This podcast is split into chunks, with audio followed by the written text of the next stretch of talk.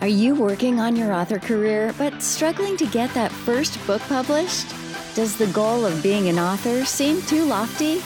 Or thoughts of having multiple books and making a full time living are as fantastical as living in Cinderella's castle? Welcome to Discovered Wordsmiths, a podcast where aspiring authors can be heard. Join Steven Schneider as he finds and talks to authors you may not know, but authors that have gotten their foot on the author career path. Hear what they've done to get there and where they want to go now.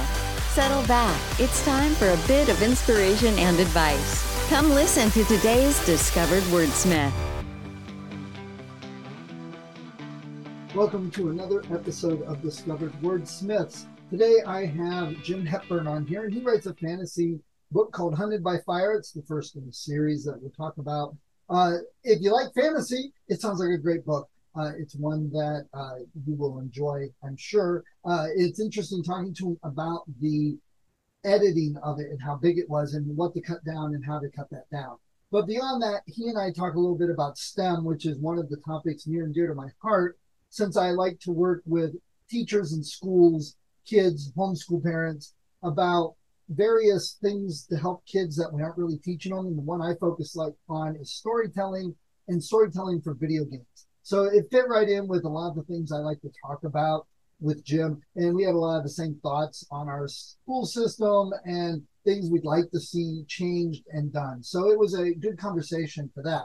And speaking of, I've got some exciting things going on in the author world myself.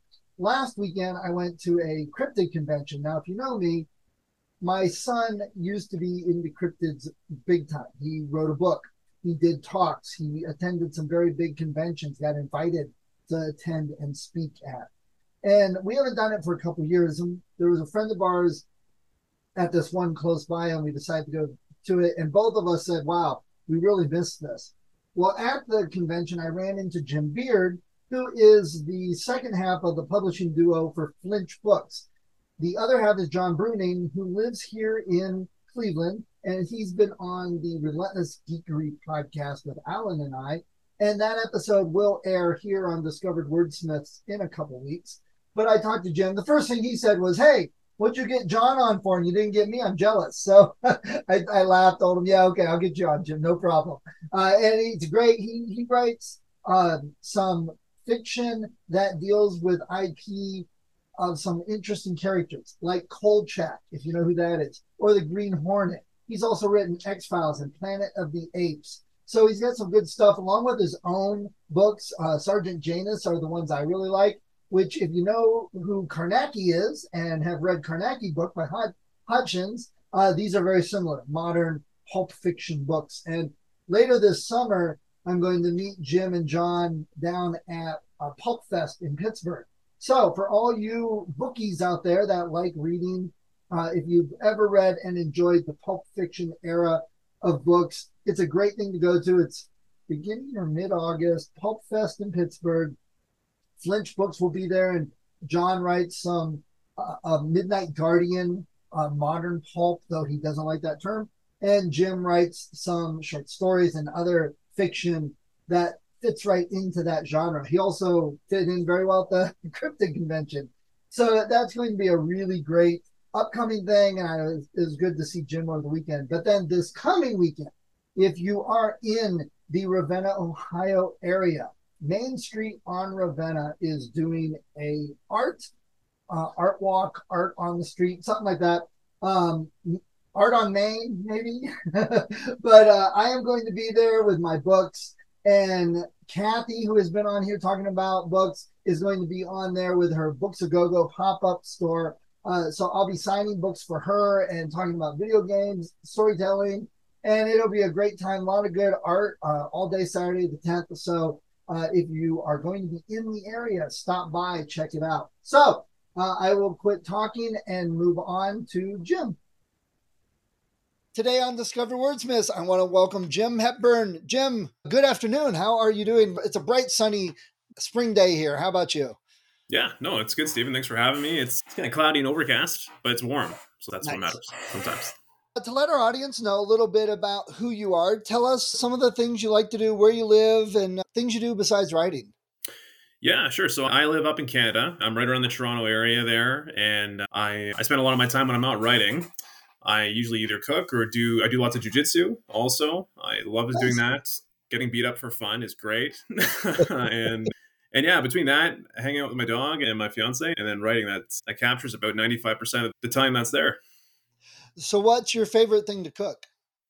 Oh, pizza, hands down. I yeah, no, I you know it was funny. It was my family has always loved pizza forever, and I could eat pizza every day of the week if I had the opportunity. But for Christmas, my mother gave me this book, this pizza Bible, written by a 12 time pizza champion in New York or something like that. So I studied up on it and got the pizza stone and the pizza pan. And I went to town on that a couple times, and I, I like to do that when I have time. But it's it's awesome. I'd love to get an outside pizza oven one of those brick pizza ovens they have. Oh yeah, yeah, that would be the dream one day. right now, I just I, I got to make do with the oven and trying to peel the thing off the stone and mess it up when I shove it in there. Yeah, I've uh, yeah. Maybe one day I'll be a pizza master. Maybe down the road for my grandkids. A pizza but, master uh, or a jujitsu master, one of those. Maybe. so, do you take jujitsu? Is it mixed like kids and adults, or do you just take adult classes? Nope. No, it's specifically adult class, and it's it's pretty much anybody over eighteen. You, jump in and nice. and jujitsu is interesting. It's so interesting about it is you can you jump into it and your weight doesn't matter when you're really good at it in a way. It's our coach actually. So I'm six foot. I'm 185 pounds. I like to keep in shape as much as I can. Our coach is a guy. He's in his 30s and he's 135 pounds. So wow. very small and he's phenomenal. It's amazing what you can do when you know the art really well and how you can defend yourself with it. It's obsessive in a lot of ways. Yes, nice. yeah. I took a style called Kuk Sool Won. It's Korean. Uh, oh. for years with my kids. Yeah. Oh wow, I love that. Actually, I think the guy that does Kuk Sool Won and the guy that originated jujitsu in America, I think they're like friends. They actually know each other. Oh, so I, I think if I remember the history, something like that. But anyway, why did you want to start writing? I started writing because I really felt like I needed to. It was something that, let me rewind. So I started right about when I was 25. And for the longest time, you, you consume books. All if you really like fantasy and literature, you consume books all the time. And I got to the point where I went to school and I had to then start consuming books for to pass as opposed for fun as opposed to for fun. And I got out of it for a little while and I came back to it and work was pretty smooth and things were going well, but I felt like something was missing. And I wanted to do something more constructive with my hobby time. And I had always tried to write a book. Back when you're 16, 17, you might pull out a piece of paper and scribble on and, and try to see how that works before getting completely overwhelmed. and so I wanted to go back to that. And then it started off as a see if I could do it sort of thing. And it just kept evolving as I wrote more and more chapters before turning into the debut novel there, Hunted by Fire. And then afterwards, I really tried to turn it into something that I thought I would have really loved when I was 13, 14, 15, 16 age. Yeah. Nice. Okay, so let's talk about that book. Tell us a little bit about it. Give us the title again and a little bit about it without giving away the whole story.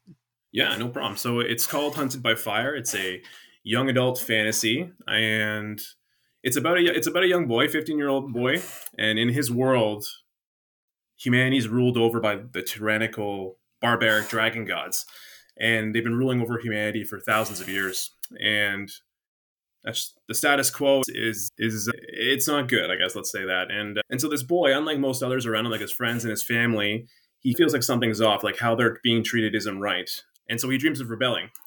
But he's stuck too because he's young and he needs to hide those thoughts while trying to uh, find his own place in the world from people who might want to seek him out. And so this boy, he's not combat trained, though he'd like to be, and he isn't exactly charismatic like some of his friends are, but he's clever. He's got a knack for building and inventing and for science and engineering and and coming up in this hometown is this famous contest held by the gods to determine who the smartest and most determined young people are.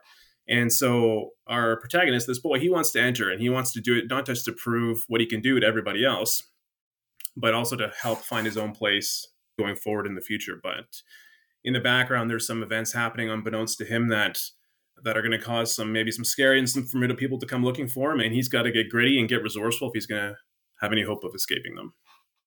Nice. Great. I like the elements in there, the fantasy. It sounds similar to what I've got, coming of age type fantasy stories. Oh, those oh, yeah. are some of my. I love those. So, why did you want to write? I'm sorry. Go ahead. I was just going to say, which kinds did you read there? Uh, that I read, I like Riordan. Oh, yeah. When I was reading J.K. Rowling to my kids, and when I first started writing, I'm like, okay, she's like the biggest. Let's do what she does, and, and yeah. that's it, so. I live by Kent State, and they do a Wizarding World festival every year. So I said, "Oh, I'll write a short story. That way, I can have something and set up an author table. I can offer it for five bucks or something."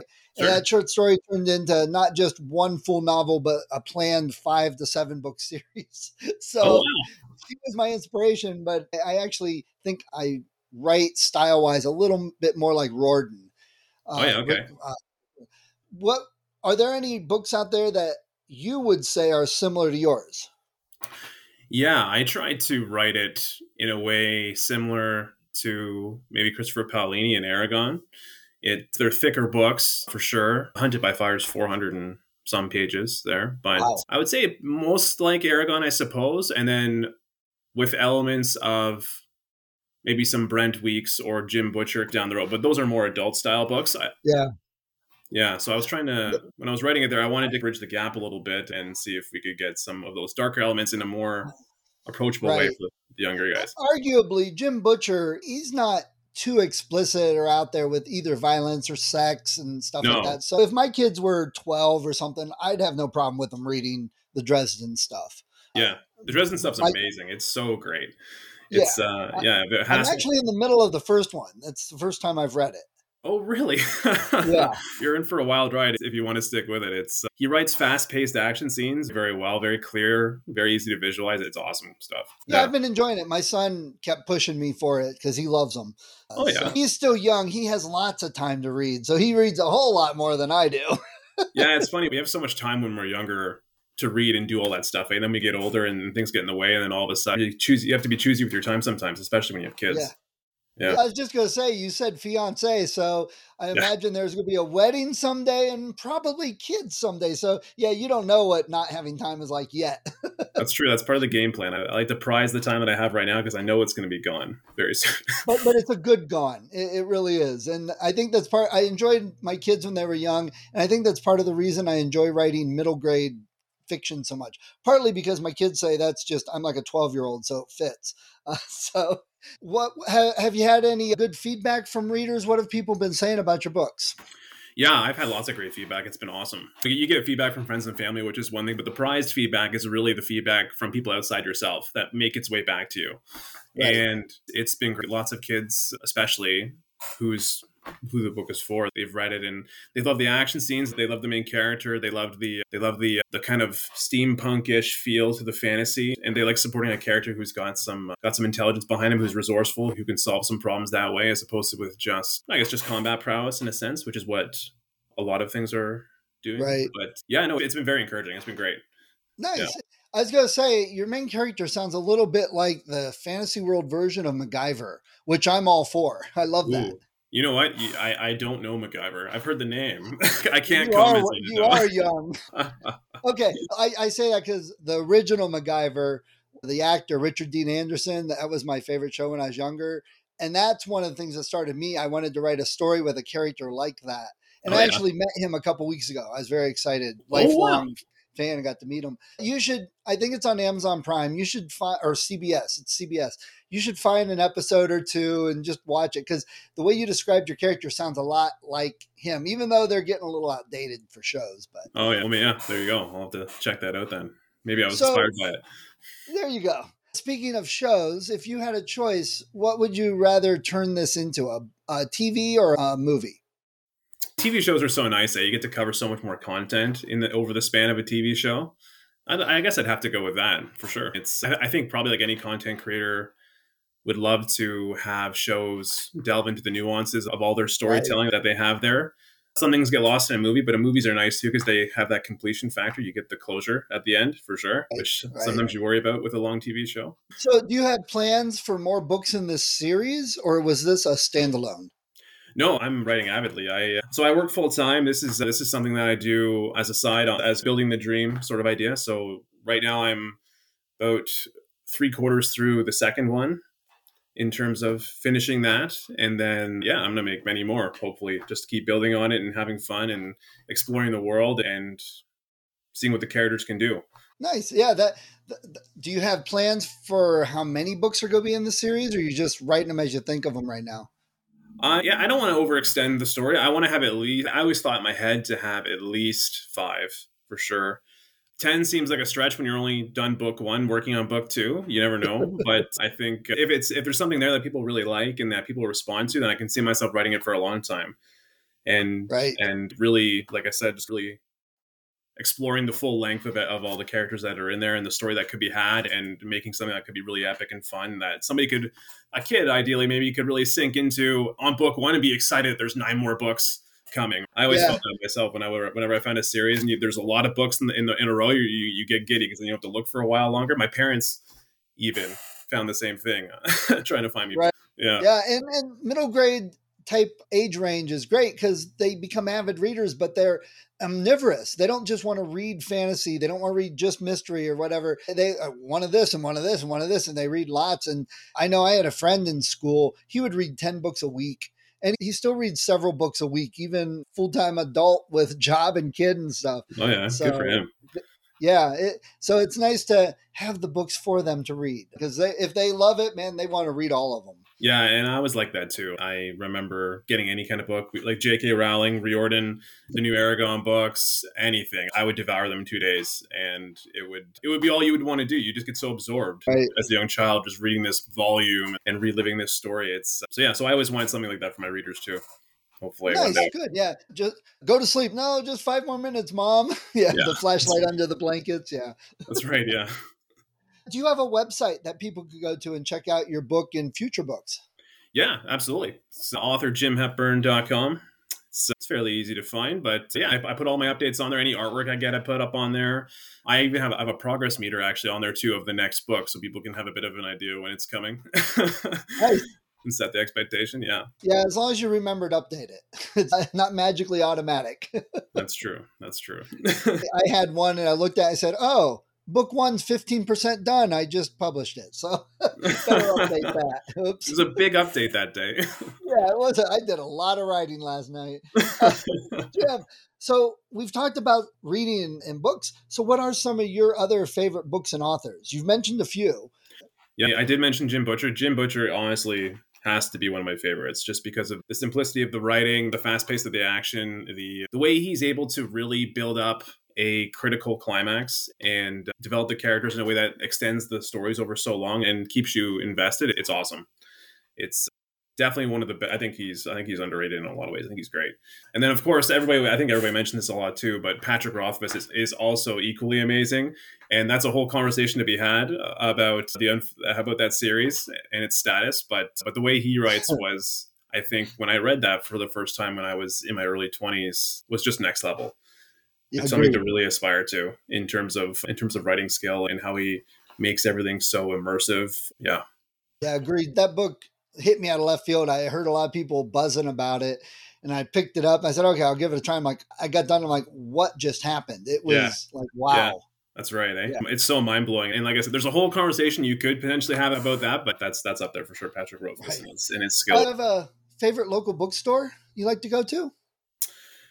I'm from a small town, so we actually don't have a local bookstore here that's independent. So whenever when I grew up, there was a Chapters nearby that I always frequented, and it's still there. I guess now it's Indigo, maybe is the uh, the Canadian version, I think. But yeah, that's where I would always go, and then picture my book maybe being on that shelf one day, and uh, and finding whatever else I could, and, and also going to those employees over the years and going, hey, what else can I find that's like this, and trying to scour their brain for something else that's awesome. And that's a good point. That's the best reason, especially with kids to go to a nice local bookstore because they get to know you, they know what you like, and they have recommendations. I have a gentleman come on about once a month on the podcast, and he talks about new books coming out or a selection of books that are recommended and things. And we did middle grade books. It's because he he's like, when middle grade kids come in, they want to, what else do you have? What else do you have? So I agree. I love do I used to love doing that on vacation with my kids. We'd go find bookstores. yeah, absolutely. Absolutely. I find sometimes that chapters there, at least the last time I was there, I remember combing through the young adult section looking for books for if I was that age and I was looking at the chapter shelf, okay, what would I be interested in? What do I think would catch my eye? And I still find myself doing that from time to time. Nice. Yeah.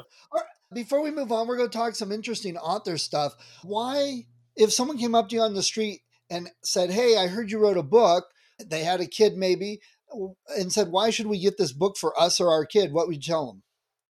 I would tell them eh, it's an immersive story. It's it's about a character that isn't going to solve his problems with brawn. A lot of pro- a lot of problems in our life are are mental. You got to use you got to solve them with discipline and focus and assertiveness and force of will and cooperation. And so I would tell them because I would tell them that if they were going to buy it, what they get out of it is hopefully a character who can inspire their kid to really, I guess, really latch on to those ways to solve problems. Does that make sense?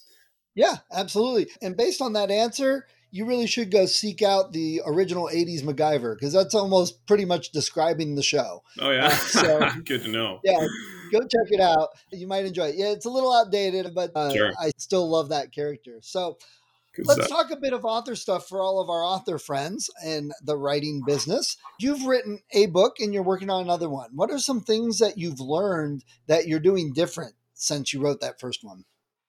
Since I wrote the first one, I find, I guess, st- starting a series is so challenging in a lot of ways, right? Because you have to set so many, you have to introduce things at a good pace while keeping readers engaged and setting up what the story is going to be like.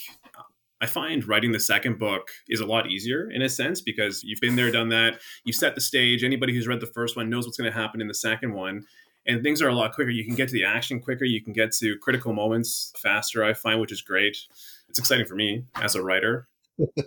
but what I've learned, I guess I've learned that you can get, I think everyone must say, everybody must say this too, but you can get it on the page and then you can edit it after and you can it's a it's all a performance art sort of idea. So you can edit that thing as much as you want to make it and, per, and tweak it and alter it and perfect it until it sounds like exactly how you want to say it and it reads the exact way you want it to read and hopefully catches those emotions in the exact way you want them to be caught. Then you can then at that point then you can call it done. And Whereas before, I think I spent a lot of time trying to, in the moment, find the right word, the right phrase. So I didn't have to go back and do that all as as much. But that's probably one of the big things. Yeah, sure. I think that's a great point, and it's something that I've heard lots of people give similar advice. It, that it's just words. Don't be so precious of individual words or sentences. Get rid of it if you need to, expand it if you have to, change it if you have to. And I think until you've written a bit you don't really get it and understand that. You have to have something under your belt or a couple somethings before it really clicks. It's yeah, I've written 150,000 words. I can change these. It's not it's not that big of a deal because I know some people really get, "Oh, I don't want to change anything." Yeah, that's tough too. That's tough too. Actually, on my first book, so Hunted by Fire is about 180,000 words. The first draft was 290 and I didn't know how long that was. It took I was I had an editor who I was engaging with, and I told them the word count, and they said, "Are you for real? It's two hundred ninety thousand words." And I said, "Yeah." And what's the big deal? Isn't that kind of what the standard is? And they said, "Okay." And this is how they broke it down for me. They said, "Okay, you know the first Harry Potter book, like very first one, Philosopher's Stone." And I said, "Yeah." And they go, "That's eighty thousand words." Right. I was like, "Oh, okay." And the Order of the Phoenix, the fifth one, the biggest one, the thickest one. I said, "Yeah." And they said, that's 290,000 words. Oh, okay. so then I had, yeah, so then we cut it down a lot and it was painful, but yeah. So that's great. I want to hear a little bit about that because if I know a lot of authors have a really hard time cutting things out. Everything's essential. I love it all. So you had essentially two or even three books, depending on how big kids' books are, 80 to 100,000 middle grade fantasy. So, what did you do and what did you cut out? How'd you decide what to cut out? And did you put it elsewhere? What'd you do with that whole process? Sure. I think the critical part of that was determining what because there's because there's so many aspects to a story when you are building it up from the bottom, right? You envision this thing that you're going to make that's all encompassing and has all these elements and you're tying them all together at the end. And I looked at that 290 draft and I sat there thinking the same thing like i said that everybody else must think oh i can't know i don't know what to cut. I'm going to have to cut things out of the story. And it was i trying to find that realization and trying to actualize it about all those little encompassing things that that to you as the author make your story look complete. It was trying to find which ones were actually distracting or maybe that didn't hit as hard emotionally that then even though it's even though it's great and even though it was it's awesome and it, makes sense and it's complete from a story perspective we're maybe distracting from something that could be a bit brighter underneath sort of idea. So a lot of it was going yeah Oh no! Please finish. Finish. Oh yeah. So a lot of it was going into the beginning. You know, finding these extra chapters that I had I had in there to get to know the characters a bit more before some critical conflict, and then going, okay, do they do I really do they really does the reader really need to read this to understand who this character is or have an idea? And so then maybe that meant cutting out two chapters, which would be something to the tune of ten thousand words, maybe, and then going into those first chapters, those very beginning chapters where you first met them and highlighting even more what their qualities were, what made them stand out, so the reader had a better idea of who they were going into the rest of the story. Yeah, there's just like I said, just all these little completed parts that you had to take out from the beginning and from the end to then reveal the core story that you really wanted to tell.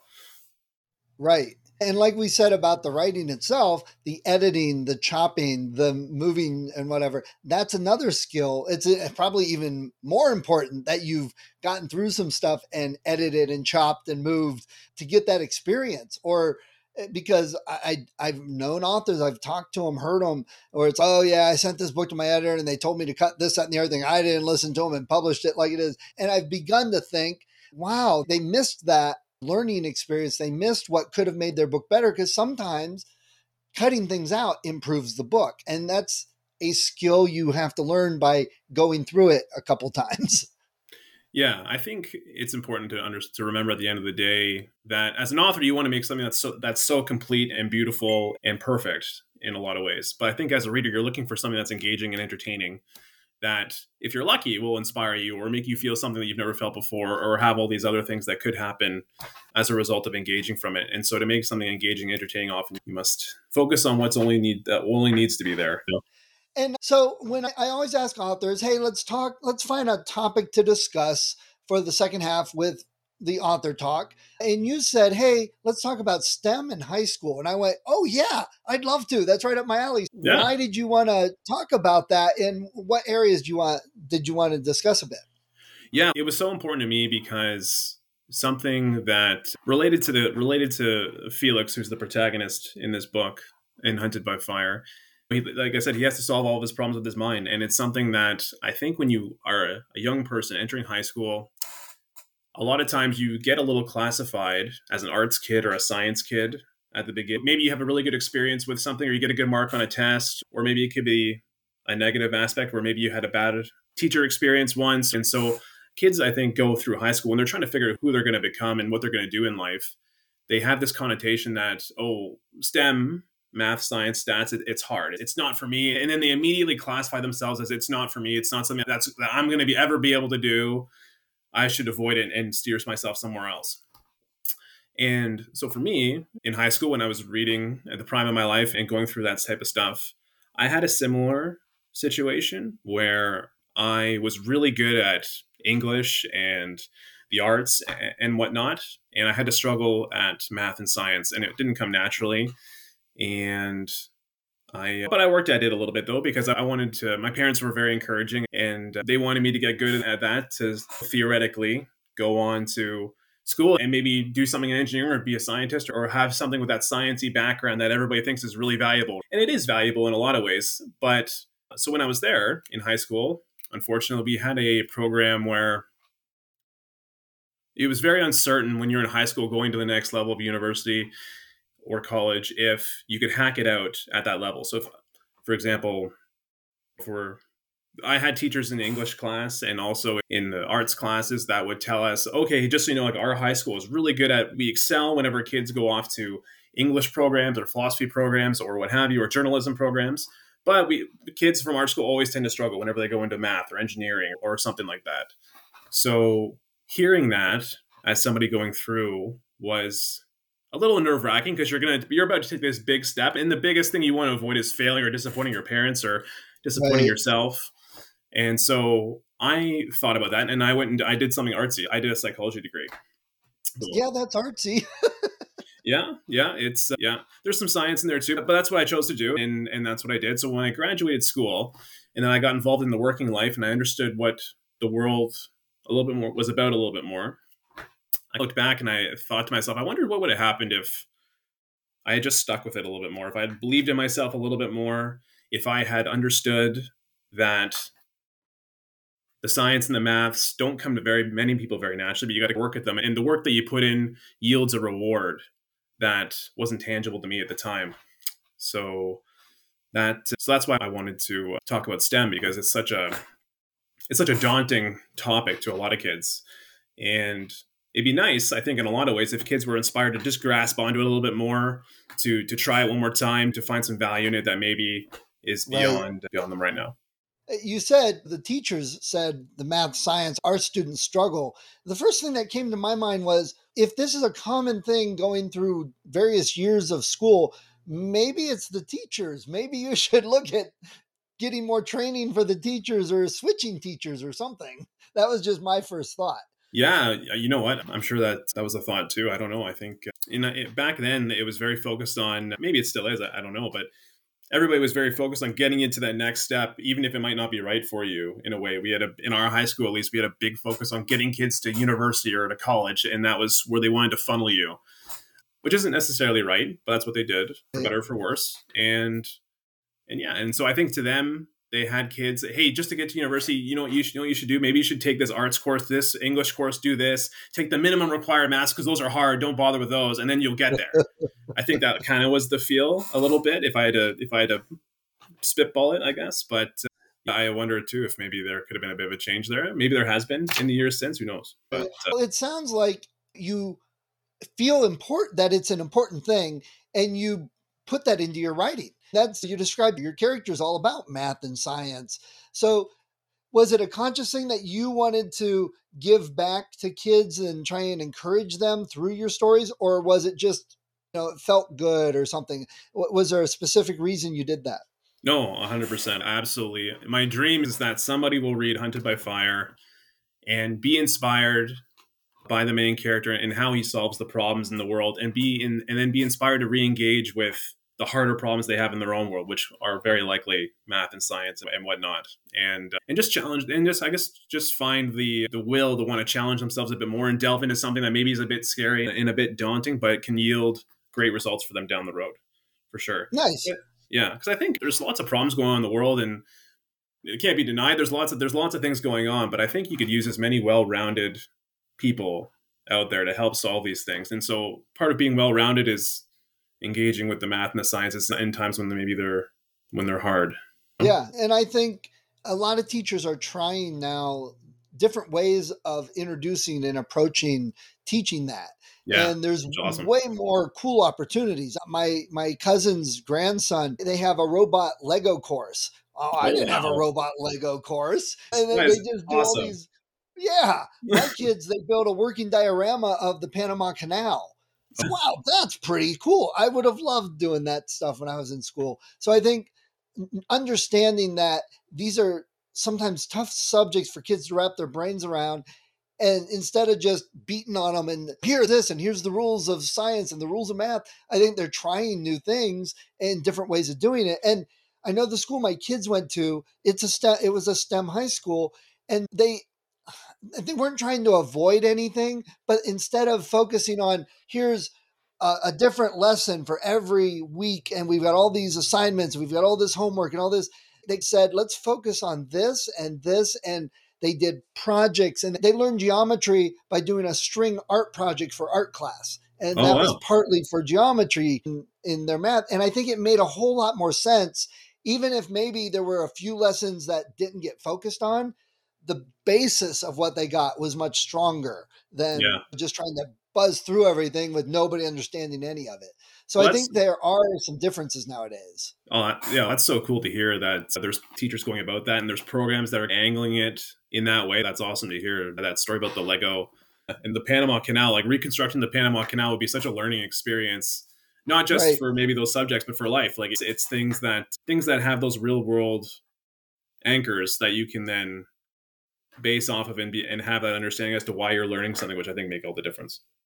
Exactly. And along with that, I've started to come to the thinking that we need more story in school, more not trying to say every kid should be a writer and write a novel, but there's more and more story opportunities for writing as kids get older, but also I'm seeing a lot more in the business world, the nonfiction world, where things are presented in a story like fashion. And I think we focus too much on grammar. We focus on spelling without the reason why they're learning grammar and spelling. Very similar to the sciences, like you said. Kids always say, What do I need this in my life for? I'm not going to do advanced math. So they don't care. Same with spelling and grammar. Why am I ever going to use this? I don't care. So I think yeah. that's a little bit of the problem. Yeah, they lack that engagement. Eh? I feel that if they had a real like i said if they had a real world example to maybe then go oh this is what i use this for and this is what people used this for this formula for to make this dam and to make this work to calculate the flow i feel like it just like it, it must just make so much more sense sometimes to a kid right yeah like, I, oh I mean, wow okay exactly yeah. i was talking to another author teacher and i said i think we've got it backwards we focus on the spelling and grammar and hit them with push it and then the only thing we ever ask them to actually write is, What did I do last summer? Or a book essay when they're in high school. And so they don't connect it. I think if we started the lower grades with writing stories, writing fan fiction, go see a movie and write a fan fiction about it. Or one of the things I suggested was the C.S. Lewis, Lion Witch in the Wardrobe. The mm-hmm. battle, that first movie, the battle at the end is like 10, 15 minutes long. In yeah. the book, it is literally one paragraph. That's the whole battle. And yeah. I'm like, the writing in the book that could be expanded. Do that with your kids. Have them expand that battle and write it down. But by writing all of this, then when you point out the spelling and the grammar, it makes a whole lot more sense for the kids. Absolutely. So I, I like your thoughts. Similar type of thing with science and writing. Yeah, absolutely. All right, Jim, I've been uh, babbling quite a bit. Great talking about this stuff. That's some of my favorite stuff to talk about. I'll get going forever. Before we get rolling, though, or get going, do you have any last minute advice you would give to new authors or authors in high school, kids? I think any new authors, I would just. And we're all on our own journeys, aren't we? We're all at different stages. So I think any new authors, I would just say, just keep going. Just just keep going, keep trucking at it, keep writing, keep trying to manage everything in your head and getting it all on the paper. And I think one day, if it's something that, if it's something you really want to end, up, what you really want to do, consistency will pay off. And if you just keep going at it, it'll eventually get there. Nice, great. All right, Jim, I wish you luck with your book, and this will be live in a couple weeks. It's been great talking to you. Thank you. Sure. Yeah, you too, Stephen. Thanks so much for the time. And uh, yeah, I love chatting about this stuff. Hi, if you enjoyed this episode of Discovered Wordsmiths, please support the author. Go to their website, go to Amazon, look them up, get the book. And if you click on the link that I have in the show notes, you'll also help support the podcast so I can keep the hosting and all the software I use and uh, keep it running for to help more authors. When I am recording this, we've got over 100 episodes, lots of authors. Go to the website, discoveredwordsmiths.com Check it out. There's a lot of great authors, probably in some genre that you love. See what they have, check out their books. That's what the point of the uh, podcast is for. So people can discover new authors, find some new books they love, support the authors so they can continue writing. So please support them. And if you do like the podcast, if you've been thinking of podcasting or you're a writer, I've got some links also at the website Click on those if you're interested in any of the software or services that I talk about. Everything that I have there is something I use, so I've got an affiliate link. Again, it's a little bit, if everyone clicked on those, if they were going to get it anyway, it helps keep the podcast going. So let's all help each other out, discover more authors to read. Thank you for listening to Discovered Wordsmiths. Come back next week and listen to another author discuss the road they've traveled, and maybe, sometime in the near future, it might be you.